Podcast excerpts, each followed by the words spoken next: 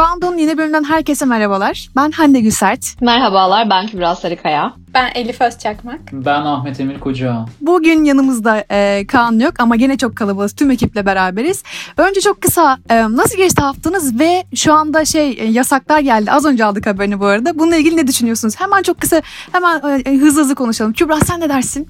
Ee, heyecanlıyız. Kapanmamız gerektiğini düşünüyorum zaten. Ee, biraz garip bir kapanış saati. Biz e, yayına başlamadan önce de bunu konuşmuştuk. Ha, hangi saatlerle? 10 ile 8 arası dışarı mı çıkıyoruz, çıkmıyor muyuz? Karışıklığından sonra e, netleştik herhalde. E, hayırlı uğurlu olsun. Umarım kısa zamanda gerçekten toparlayıp başımızdan def ederiz bu koronayı. Kesinlikle öyle. Emir ne dersin? Nasıl geçti haftan bu arada? Önce ondan da bahsedebilirsin. Benim haftam nasıl geçti ben de bilmiyorum. Hep bu bilgisayarın başındaydım. Böyle oturuyordum. Hala burada oturuyorum. Biraz yoğun bir haftaydı benim için. Ee, yasaklar muht- yani iyi oldu yasakların gelmesi bence. Yoksa gerçekten e, çok hızlanmıştı e, bulaşma hızı e, hastalığın ülkemizde. Umarım da hani kısıtlamalara uyulur, ev ziyaretleri azalır da e, yavaşlar pandemi diye düşünüyorum. Aynen öyle. Elif'ciğim ilk yazından sonra nasıl tepkiler aldın bu arada? Nasıl geçti ilk haftan, ilk yazından sonra? Ben aslında zaten bir sürü kişiye okutmuştum. Sonra böyle herkese canlı canlı link atınca herkese bir de abone ettim üye olmayanları hemen. Yes Bu be. heyecanlı bir süreçti yani. Güzel tepkiler aldım. Çok güzel. Tekrar hoş geldiniz. Çok güzeldi bence de yazdıklarınız. Şimdi bugün 3 konumuz var konuşacağımız. E, önce tabii ki yine e, Kübra ile beraber Apple'ın eventinden bahsediyor olacağız. Bir şey daha etkinliği vardı. Kübra hakkında yazmıştı çok güzel güzel. Bu kez ama e, macOS Big Sur'dan bahsediyor olacağız Kübra ile beraber. E, daha sonra Emre'nin yazdığı güzel bir inceleme konusu var aslında. Biraz daha böyle fütüristik bir teknolojiden bahsediyor olacağız. Daha az ekranlı bir gelecekle kontak lens lenslerden bahsediyor olacağız. Daha sonra da Elif'le beraber de yine yeşil teknoloji başlığımızın altında işte konuşacağımız elektrikli uçaklar ile bir yeni bir hava taşımacılığı versiyonu nasıl geçebiliriz veya bunlar bizim hayatımızı nasıl değiştirir bunlardan bahsediyor olacağız. Ama bunların hemen öncesinde Land Rover'ın destekleriyle hazırladığımız Disruptive Tech kanalında bu hafta gezegenin geleceği için ulaşım, gıda ve moda gibi sektörlerdeki inovatif adımları konu ettiğimizi belirtmem lazım. Özellikle Land Rover'ın Project Vector projesi ilgimizi oldukça çekti. Ayrıntıları için bültenimize göz atmayı lütfen unutmayın. Şimdi o zaman One More Thing bir şey daha etkinliğine başlayalım.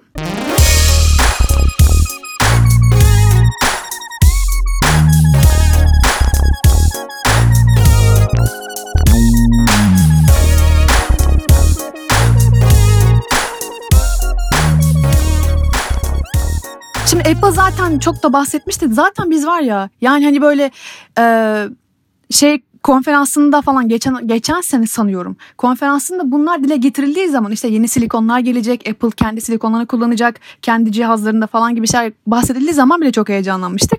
O günden beri aynı şeyleri konuşuyoruz falan böyle. Ama artık en son macOS e, Big Sur hayatımızda ve e, güncelleme yayımlandı. Nasıl peki neler oldu? Öncelikle şeyden bahsedebilirsin istersen. Ee, bu güncellemeyle beraber insanlardan alınan bir feedback falan var mıdır geri dönüşüm? İnsanlar beğenmiş mi öncelikle? Daha sonra özelliklerine geçelim. Ne bekliyoruz bu yeni sürümle birlikte? Ee, yani genel olarak aslında e, büyük bir güncelleme olduğunu belirtebiliriz. Tasarımından işte performansına kadar pek çok şeyi değiştirecek e, yeni Big Sur e, güncellemesi. E, bu bağlamda şöyle geri dönüşler görüyorum ben. Ee, tabii ki her yeni işletim sistemi güncellemesinde olduğu gibi bazı problemler var. Ee, ekranla alakalı, ekranın böyle kapanması, kararması ile alakalı bazı problemler var. Ama bundan hiçbiri çözülemeyecek problemler değil. Ee, yeni güvenlik önlemleriyle, yeni güncellemelerle halledilebilir. Ee, genel olarak insanların beğendiğini duyuyorum. Ee, ben daha güncellemedim bu arada ben biraz daha bekleyip e, sonra güncelleme taraftarıyım bu konuda. Ben de öyleyim ya. Ne kadar acıdır. İnsanlar bir yapsın da bakalım hani bir şey var mı yoksa ben de yapayım falan diye. Kesinlikle. Şimdi diğer bilgisayarımı da güncelledim. Huawei kullanıyorum. Windows 10 güncellemesi gelmiş. Onunla mesela inanılmaz büyük problemler yaşadım. Çünkü başlangıç ekranı vardı masa üstünde ve masa üstünü kullanamıyordum. Bir gün boyunca falan kullanamadım. Baya böyle garip şeyler olmuştu. Canım çok sıkıldığı için Apple'a daha güncellemedim e, güncelleyeceğim. Heyecanlandığım da bir şey gerçekten. Ama böyle hemen bahsedeyim istiyorum. E, dediğimiz gibi işte geçen haftada hem yazıda hem podcast'ta konuşmuştuk aslında. E, bir şey daha dedi e, Apple ama bir sürü şey daha ortaya koydu. E, ilk olarak Dünya Geliştiriciler Konferansı'nda yine aslında bahsetmişti bundan. E, çünkü işlemcisini de o zaman zaten bir ilk bilgisayar işlemcisini de o zaman tanıtmıştı. E, yeni güncellemenin en büyük özelliği şimdi e, yeni işlemciyle birlikte çok daha yüksek performans e, çok e, sunuyor olması. Şöyle şeyler söyleniyor ama önce isminden bahsedeyim istiyorum. E, Apple böyle ada isimleri falan vermeyi çok seviyor genel olarak e, şeylerine, güncellemelerine.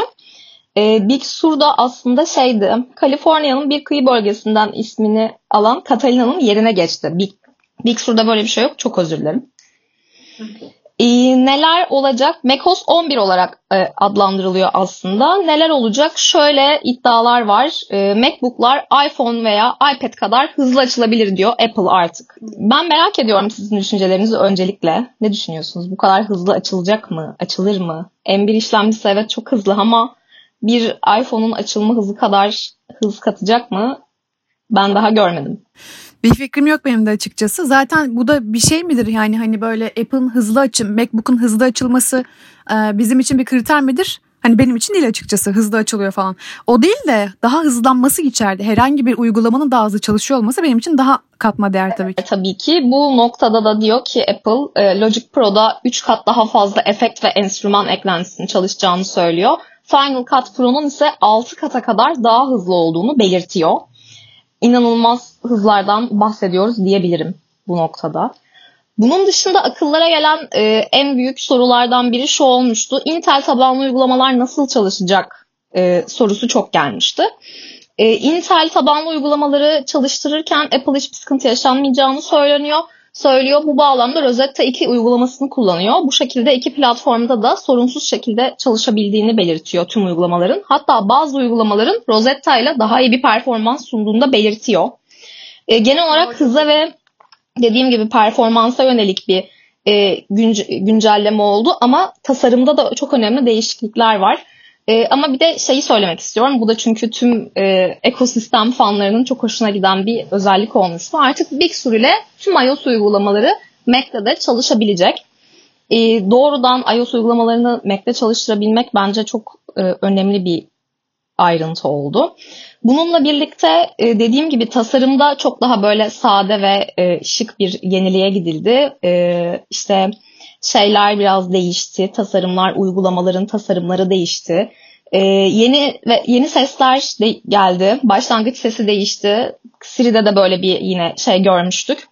Ee, daha farklı, daha tatlı sesler duyuyor olacağız. Yine dediğim gibi e, özelleştirme ve kişiselleştirmeler çok ön planda. Özellikle Safari'de kişiselleştirmeye yönelik pek çok yenilik göreceğiz. Kişiye özel başlangıç sayfaları göreceğiz. Bu arada şöyle de bir e, iddiası var Apple'ın. En hızlı masaüstü tarayıcısı Safari'nin artık çok daha hızlı olduğunu söylüyor ve sık ziyaret edilen sitelerin Chrome'a kıyasla %50 daha hızlı yüklediğini belirtiyor. Ee, yine böyle işte dediğim gibi parolalarla alakalı birçok yeni güncelleme olacak. Güncelleyenler olursa önceden böyle mesaj atarsa nasıl güzel mi beğendiler Her şey okey mi? Kübra sen de devam edebilirsin diye yazalım sana okey. Bizi bir kullan sen bir kobay olarak her şey okey diyelim sana biz. Bu arada o geçtiğimiz perşembe günüydü sanıyorum işte Apple Big Sur'u e, yayımladığını açıklamıştı zaten değil mi? Ondan sonra Aynen. sanıyorum bir yavaşlık olmuş hatta insanlar da biraz söylenmişler bu konuyla alakalı. Hatta ve hatta hani daha henüz hani bu arada ben de hemen bir komplo teorisine falan ortak olarak evet evet bende de diye düşündüm ama henüz zaten Big Sur'u indirmeyenler bile şey demiş. Ben de benim bilgisayarım da yavaşladı ya falan. Sanıyorum ama Apple serverlarında bir sorun yaşanmış yoğunlukla alakadar. Ee, onlar da zaten böyle bir açıklama yapmışlar. Ee, biraz daha bir sonraki seferde hani daha farklı bir yöntem uygulayacaklarına dair. Ama genel olarak insanlar biraz söylenmişler diye okudum haberlerini bilmiyorum böyle midir? Sistem yavaşladı diye. Bu yeni güncelleme çok can sıkıyor ya. Yeni güncellemeler can sıkıyor genel olarak. Ben bir önceki şey güncellemesinde de iOS 14 güncellemesinde de inanılmaz pil sorunu yaşıyordum mesela.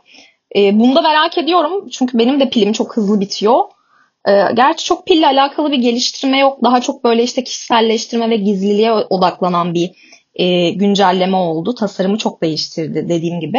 E, ama evet bazı sıkıntılar yaşanabilir. Ben de o yüzden bekliyorum. Hande emin ol biraz daha böyle sağdan soldan ne tepkiler geliyor, kimler neler diyor.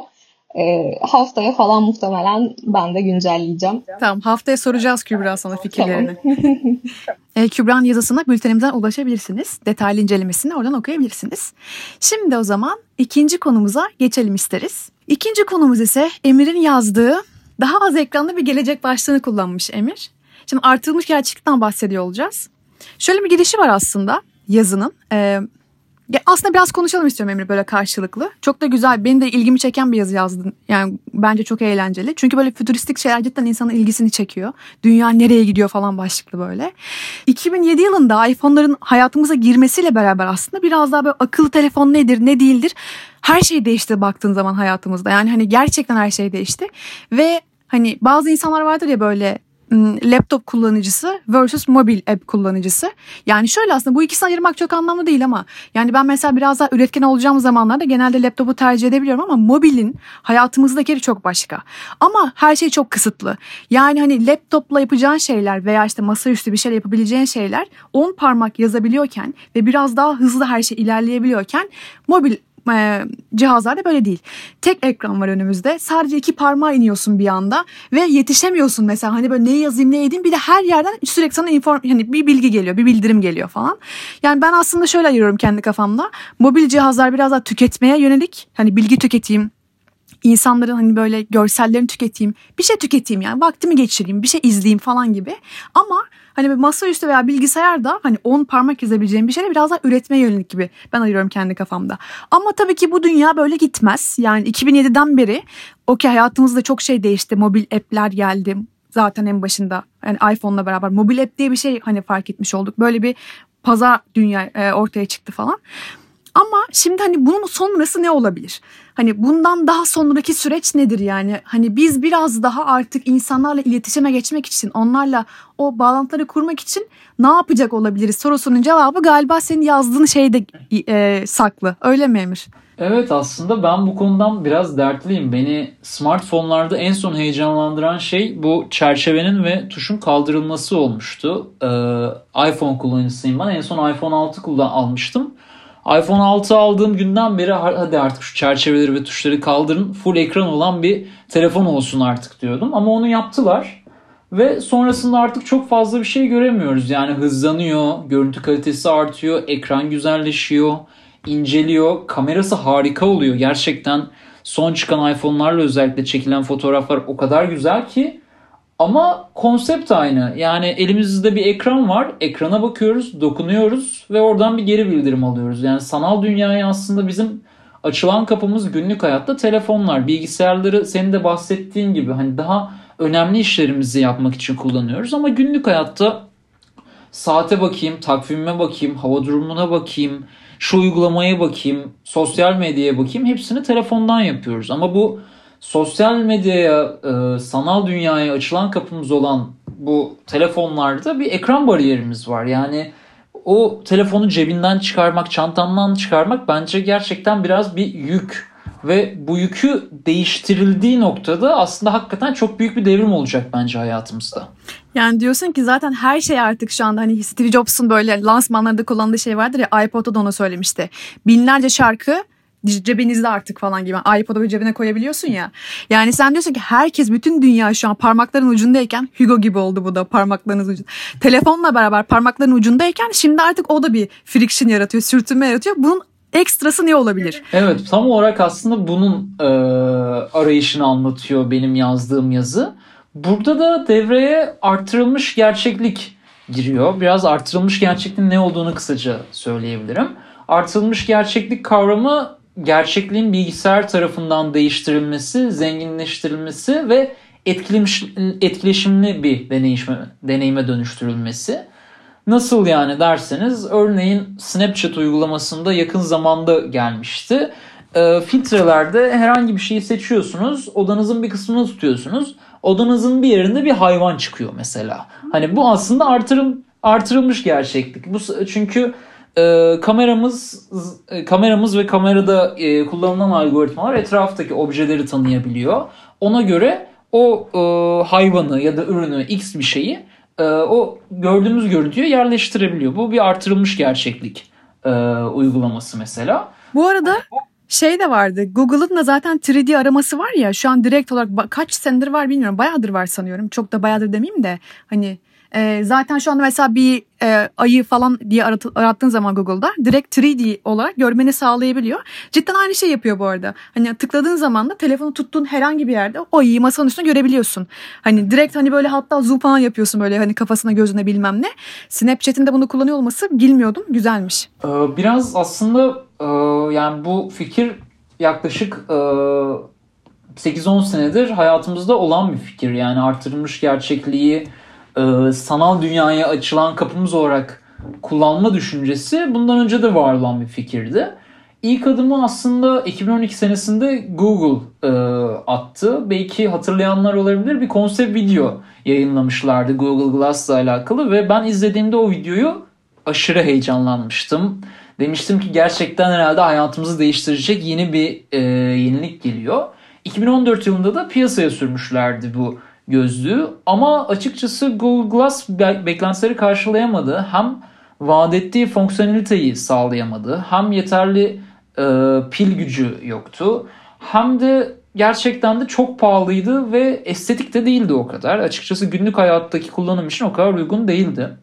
Sonrasında Microsoft'un da içinde bulunduğu başka firmalar da artırılmış gerçeklik gözlükleri çıkardılar ama bunlar günlük hayat için değil de daha spesifik işler için, daha akademik ya da endüstriyel anlamda kullanılacak gözlüklerdi. Yani hala e, bu gözlükler e, istenilen amaca ulaşamadılar. E, bu noktada da aslında yeni bir e, gelişme var. Çok e, belirli bir süredir olan bir görüş e, gelişme. Ee, Silikon Vadisi'nde Amazon, Apple, Google, Microsoft gibi şirketlerin eski çalışanlarının kurduğu Mojo Vision adlı bir girişim var ve 100 milyon dolardan fazla yatırım aldılar. Bu girişimin amacı aslında akıllı kontak lensler üretmek. Bu akıllı kontak e, lenslerin içerisine hem bataryasını hem sensörlerini hem ekranını implemente edip bunu e, son kullanıcıya ulaştırmayı planlıyorlar. Şirketin CTO'su daha az ekranlı bir gelecek hayal ettiklerini söylüyor. Aslında başlangıç olarak bu lensleri biraz daha görme yetisini geliştirme üzerine kurguluyorlar. Şu anda üzerinde çalıştıkları lens ve prototipini de üretmişler. Ee, geceliğin daha iyi görebilmemizi, objelerin keskinliğinin daha fazla arttırılmasını ve e, gibi özellikleri sağlıyor. Bu lensin bir prototipini üretmişler hakikaten denenebiliyor ama şöyle bir sıkıntı var e, gücün gücü farklı dışarıdaki bir cihazdan alması gerekiyor. Daha bataryayı onun içerisine implemente edememişler. Ama gün geçtikçe açıkçası her şey küçülüyor. Bütün prosesörler küçülüyor, bataryalar küçülüyor. O yüzden yakın zamanda bunu da başarabileceklerine e, dair yorumlar var. Biraz aslında benim bu konuda en çok ilgimi çeken konu bunun biraz e, gelecek vizyonu, vaat ettiği vizyon. Çünkü objeleri daha iyi görmek, belki geceyi daha iyi görebilmek ya da zoom yapabilmek o kadar fazla heyecanlandırmayabilir. Ama bunun hayatımızda çok ilginç uygulamaları olabilir aslında. Şöyle bir dünya hayal edebilirsiniz. Yani e, lensinizi takıyorsunuz ve diyelim ki bir yere gideceksiniz. Navigasyonun direktiflerini görmek için artık araba kullanırken bir yandan telefona bakmanıza gerek yok. Gözünüzde zaten çıkacak. Saatimi merak ettiniz cebinizden telefon çıkarmaya gerek yok. Gözünüzde zaten var. Hava durumu merak ettiniz yine gözünüzde görebilirsiniz. Bildirimler gelecek yeni haberleri, tweetleri, Instagram postlarını yine direkt gözünüz önünde görebileceksiniz. Bence bunlar çok heyecanlandırıcı. Aynı zamanda şöyle bir uygulaması da düşünebilir. Diyelim ki e, Uber çağırdınız bir yere gideceksiniz. Sizin aracınızın plakası direkt gözünüzün önünde belirlebilir. Da hatta daha da iyisi belki gelen aracın üzerinde bir pointer koyabilir bu lens ve hangi aracın size geldiğini aslında anında görebilirsiniz. Bundan da ötesi kitap okuma deneyimimiz değişebilir ya da aslında kimileri için çok zor olan topluluk önünde konuşma durumu tamamen gözümüzün önüne söyleyeceklerimizin gelmesiyle çok daha farklı bir hal alabilir. Hani hakikaten çok farklı bir gelecek vaat ediyor bence bu teknoloji. Yaklaşık belki 1-2 sene içerisinde olmasa da 5-6 sene içerisinde hayatımıza bunların girebileceğini öngörüyorlar. Çok başarılıymış ya. Gerçekten Kaan burada olsa şey diyecekti. Black Mirror burada. Evet, evet, evet. Hemen dinleyicilerimize ben önerebilir miyim? Bu bölüm, e, bu lensle alakalı bir bölümü vardı Black Mirror'ın. The, the Entire History of You gibi bir şeydi. Aynen. O da güzel bir bölümdü bu arada. Biraz şeydi yine sosyal normları biraz daha şey yapan, didik didik eden. Hani olmalı mı artık bu kadarı falan gibi. Hani biraz şeye giriyor her defasında konu. Teknoloji bu kadar ilerleyince etik değerlerimiz ne olacak gibi. Hep bu zor soruya geliyoruz ya her defasında. O bölüm de hatırladığım kadarıyla öyle bir şeydi değil mi Kübra? Evet evet öyle bir bölümdü. E, yani teknolojinin gelişmesiyle evet senin dediğin gibi bir sürü e, yenilik geliyor, hayatımız kolaylaşıyor ama tabii ki bu getirilerin de bazı götürleri olacak. O yüzden ben çok normal karşılıyorum ama lens gerçekten benim de çok ilgimi çekti. Ee, kullanımında nasıl olaylar olacak falan çok böyle merakla e, bekliyor olacağım konuyu, takip ediyor olacağım. Aynen. Emir. Emir şey peki bunun teknolojisinin nasıl yapılacağını dair bir araştırdım. Hani nasıl oluyor mesela ne kullanılıyor arkada? Hani gerçekten benim gözüme gelecek şeyler hani şu anki teknolojiye nasıl sağlanacak? Atıyorum işte dediğin gibi hani bir pin koymak bir şey olmak. Hani biraz da arttırılmış gerçekliği lensi aktarmak nasıl bir teknolojiyle mümkün olacaktır? Çok aşırı bir detaylı teknik araştırma yapmadım ama şunu söyleyebilirim aslında gözünüzün tamamını ekrana çevirmekten öte gördüğünüz kısmın belirli bir noktasına ekran implemente etmeyi tercih etmişler. O noktada biliyorsunuz gözdeki e, sinirler aslında eşit şekilde dağılmıyor. Belirli noktalarda sinirler çok daha fazla ve gözünüzün aslında belirli noktalarından çok daha fazla görüyorsunuz. Tam oraya denk gelecek şekilde o ekranı koymayı tercih etmişler. O yüzden hani her an çok iyi görebildiğiniz gözünüzün önünde dünyanın en küçük ve en yoğun ekranını yapmışlar. Oraya o şekilde yerleştirmişler. Aslında gözünüzün bütün önü tamamen bir ekrandan oluşmuyor da küçük bir bölümünde bir ekran var ama gözün en etkili gören bölümüne e, denk gelecek şekilde yapıldığı için onu çok iyi şekilde algılayabiliyorsunuz o ekranı. Çok ilginç ya. Ben mesela bunun öyle adap- adapter olurum bu arada. Yani e, tabii gözüme bir şey olmayacağını varsayıyorum şu an ama yani umuyorum ki olmaz ama gerçekten çok ilginç ve çok heyecan verici bir haber. Açıkçası zaten çok e, tartışma konusu bir yandan data privacy konularında özellikle çünkü e, bu görüntüler kaydedilebilir, cloud'a yüklenebilir. Özellikle daha akıllı teknolojiler işin içine girecekse internete bağlanacak demek bu lensler. Bu da sizin datanızın her an her yere aktarılabileceğinin bir göstergesi. Sizin sonuç olarak bu firmaya e, her gördüğünüz şeyle bir anlamda güveniyor olmanız lazım. Bu şirketlerin denetlenmesi ve nasıl bu datayı nasıl kullandıkları, kullan kullanmamalarının garantisinin alınması aslında çok önemli. Burada aslında da yeni yeni oluşan bir hukuk alanında devreye giriyor diyebiliriz. Bunun üzerine muhtemelen çok fazla tartışma dönecek yakın gelecekte. Hep böyle yapıyoruz ya bu arada. Yani önce bir şeyleri disrupt etmek, hani inovatif olmak, bir şeyleri değiştirmek yaptığın teknolojiyle sonra da aa bir dakika ya burada bak hata oluyormuş burada bir sorun var deyip bir şekilde onu regüle etmeye çalışmak. Hani biraz daha kurallar koymak ama hani diğer türlü de yani kuralların içinde de zaten bir şey üretmek zor. Bir şeyleri yıkıp geçip e, teknolojiyle beraber daha sonrasında da zaten e, var olan hataları gidermeye çalışmak en çok çalışan model şu anda. Hani günlük hayatta bile öyledir ya baktığın zaman. Bir şeyi e, ortaya koymak için önce koyarsın sonra bakarsın ki olmayan şeyler var. Çünkü bunu öngörmek çok e, anorm, hani anomali bir şey. Öngöremezsin her şeyi. Dünya çok kompleks çünkü. insan çok irrasyonel bir varlık. O yüzden muhtemelen hani illaki sorunlar çıkacaktır ama çözülmeyecek şeyler değildir bence de dediğin gibi. Önemli olan Küçük gelişmek bir şey ve daha ilerlemek. ben belki. Bu gelişmeyi aslında dinleyicilerimiz Neuralink'in beyine yerleştirmeyi amaçladığı çiplerle beraber de düşünebilirler. Bu ikisini üst üste koyduğunda çok farklı bir gelecek vizyonu çıkıyor bence insan için. Birlikte düşünülebilecek gelişmeler diye düşünüyorum ben. Bu arada Neuralink bunu kapsamıyor mu ya baktığın zaman? Hani Neuralink'i beyni be- zaten Elon Musk'ın da şey vizyonu buydu ya. Bütün bu engelleri ortadan kaldırma. insanın e, bir, bir şekilde tam olarak vücudundaki sorunları gidermeye yönelik bir çalışma yapıyorum ben Neuralink'te. Çünkü direkt beyne implement ediyorsun ya onu. Ve oradaki işte görme kaybı olabilir, duyma kaybı olabilir. Hepsini zaten fix etmeyi amaçlayan bir şey değil mi Neuralink? Bu biraz daha sanki external, dış, dış dışarıdan bir şeymiş gibi. Aslında dediğin doğru. Eğer e, beyne yerleştirecekleri çiple görme duygusunu manipüle edip görme duygusuna istedikleri sinyalleri verebileceklerse uzun vadede bunu replace edebilirler. O yani yeni bunun yerine geçebilir. O dediğin doğru o anlamda. Aynen. Ama işte Elon Musk'ın biraz e, şey verme konusunda süre verme konusunda ne zaman biter diyoruz diye sorarsınız ya mesela iş yerinde falan da öyle. Bu iş ne zaman biter? Elon Musk biraz orada çok fazla iyimser. Yani işte 10 senelik bir süreci mesela 2 senede yaparız falan diyebilecek bir karaktere sahip olduğu için belki şu an için harici şeyleri kullanmak daha hızlı ve daha kolay bir çözüm olabilir tabii ki. Eğer kısaca piyasaya gelirlerse. Göze ne göreceğini söyleyebileceğimiz sinyalleri beyne iletebildiğimiz noktada muhtemelen beynin çalışma mantığını da 3 aşağı 5 yukarı çözmüş olacağız ve bu açıkçası çok büyük bir devrim olur. Ona da uzun bir vaktimiz olduğunu düşünüyorum ben. Aynen. Çok heyecanlı bir gelecek bizi bekliyor. Peki Emir'in yazısına tekrar bültenimizde ulaşabilirsiniz. Daha detaylıca okumak ve e, bütün bahsettiği örneklere erişmek için e, bültenimize bakabilirsiniz.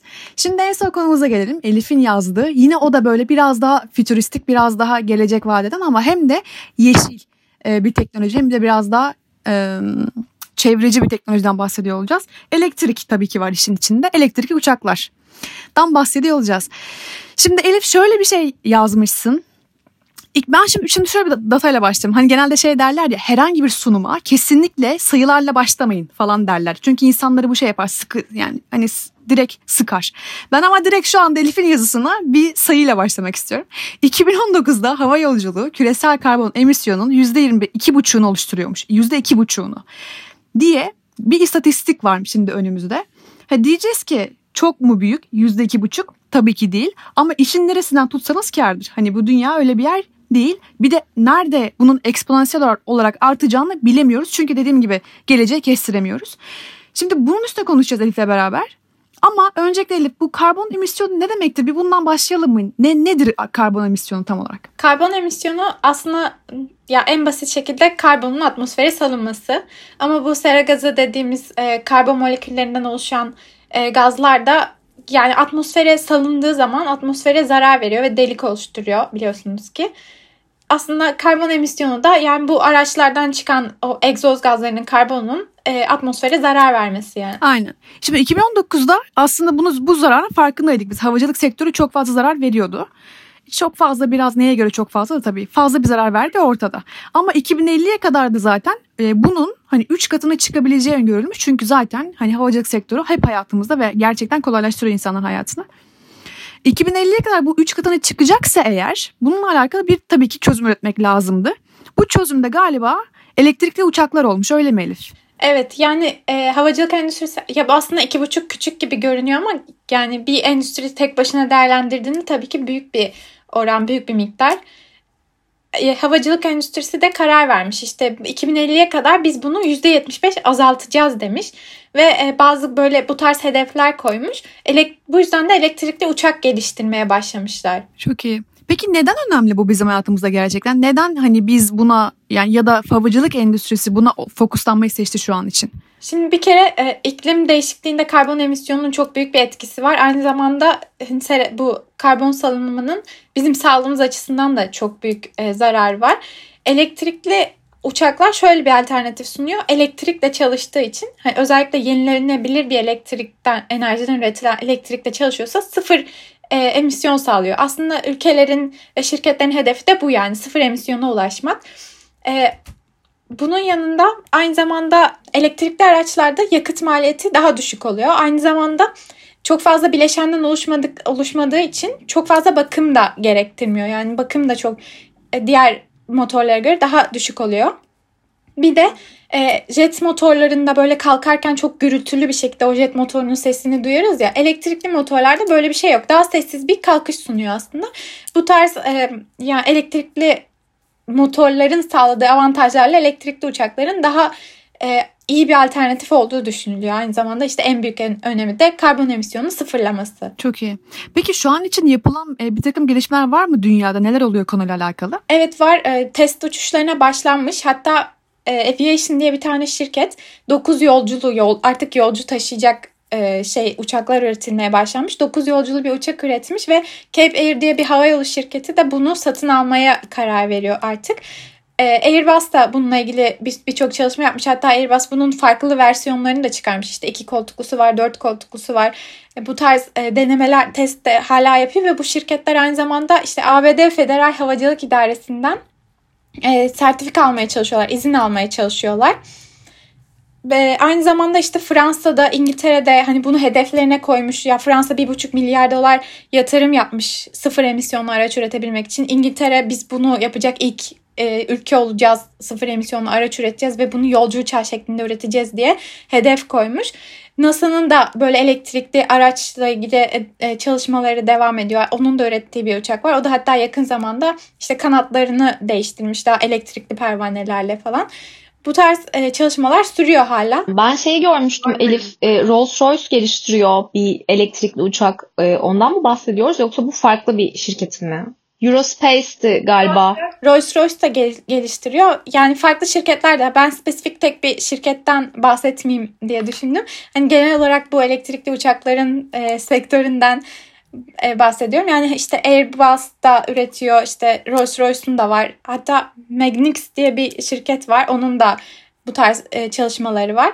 Yani hepsi bu alanda ya elektrikli araçlar gibi aslında onlar nasıl bu kadar popüler olduysa havacılıkta da bunu bu alternatifi üretmeye çalışıyorlar şu anda. Bugün şey diye bir haber girdim. Onu da hemen böyle araya sıkıştırıp gitmek istiyorum. Ee, Rolls-Royce yine %100 sürdürülebilir bir havacılık yakıtı geliştirdiğini e, söyle, söylemişti. Bunun haberini girdim.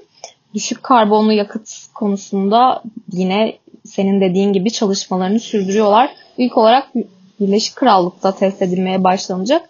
Güzel şeyler oluyor bence de. Bu elektrikli uçaklar çok e, heyecanlandırıyor. Beni biraz da korkutuyorlar çok sessiz olduğu için.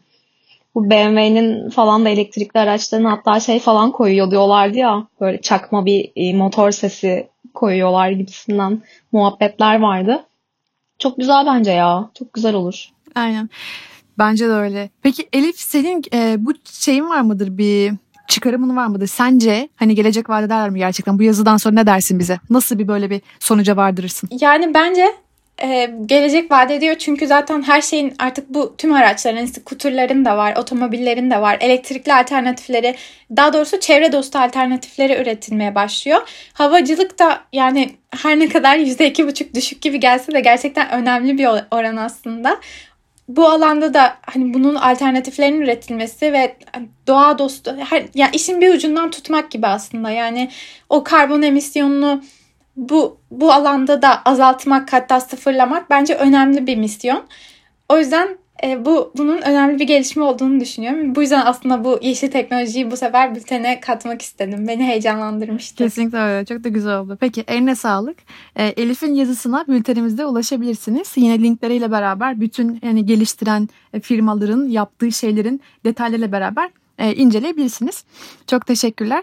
Şimdi bu hafta neler konuştuk? E, çok kısa üstünden hemen geçeceğim özetlemek için. Big Sur'dan bahsettik Kübra ile beraber. Yeni Apple'ın yeni güncellemesi Big Sur gelmiş oldu Mac'lere. Onu konuştuk.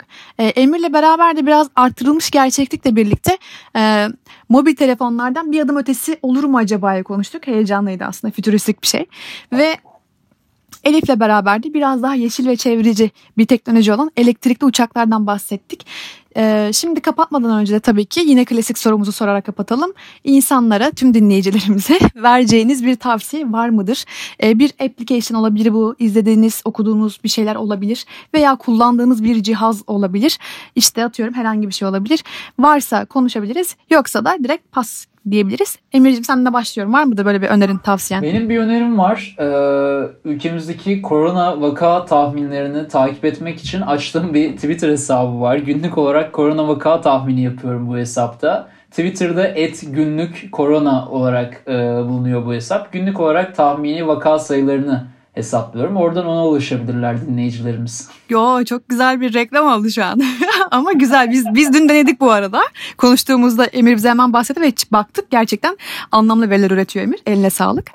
Ee, Kübra'cığım sende var mıdır tavsiye? Ben Emir'in böyle bahsettiği yazıdan e, yola çıkarak az önce de söylediğim Black Mirror bölümünü önermek istiyorum. Gerçekten izlemeyenleriniz varsa lütfen izlesin. The Entire History of You. Aynen. Ee, hemen söylüyorum. Üçüncü, e, ilk sezonun üçüncü bölümü Black Mirror'ın. Lütfen izlemeyenleriniz varsa bir göz atın. hem Emir'in yazdığı yazıyla da çok alakalı hoşuna gideceğini düşünüyorum dinleyicilerimizin. Çok güzel. Elif'ciğim sen ne dersin? Bu GPT-3'nin yazdığı bir kısa film izledim. Solicitors diye. Biraz ilginç geldi. İlk iki satırını vermişler ve gerisini e, AI geliştirmiş. Ve yani sürpriz sonlu bitiyor ve ilginç bir şekilde diyalogları kurmuşlar. Zaten aslında diyalog bazlı çok olay geçmiyor. Bence ilginç bir şey de tavsiye ederim. Çok güzel Elif'ciğim. Bence de çok heyecanlı bir şey var. GPT-3 de beni heyecanlandırıyor. Ben biraz daha şey önereceğim bu sırada. Hani bu kadar teknoloji falan bahsettik ya. Biraz daha böyle belki günlük hayattaki dertlerimizle başa çıkmak için işe yarar bir şey olabilir. E, stoğacılıkla alakalı bir şey kitap önereceğim. Stoğacılık böyle biraz daha şeydir. E, hani kontrol edebildiğin şeyleri kontrol et, edemediklerini kabul et falan mindsetine sahip olmak için ve gerçekten hayattaki bir takım dertlerle boğuşmanın hani birebir şeyidir böyle hani e, reçetesidir falan bence. Onunla alakalı hani mu- muazzam bir kitap. Tek bir kitap hatta önereceğim direkt olarak. İşte isteyen varsa din, e, okumak ve biraz hani böyle e, gündelik dertlerini çözümlemek isteyen insanlar için belki güzel bir şey olabilir. Alternatif. Marcus Aurelius'un Kendime Düşünceler isimli kitabı vardır. Gerçekten stoacılık için e, birebir bir şeydir ve benim için çok değerli oluyor. Hani böyle açıp açıp okumak bile aralarda hani onun bahsettiği şeyleri e, çok işe yarıyor. Ben de bunu önerebilirim. Bu kadar fazla teknolojiden sonra 2000 yıl önce önceki bir hani stoğacılıktan bahsediyor olup kapatmak da sanki çok cool oldu bence. Tam bizlik bir şey oldu. Peki çok teşekkürler biz dinlediğiniz için. Haftaya tekrar görüşmek üzere diyelim. Kendinize çok iyi bakın. Hoşçakalın. Thank you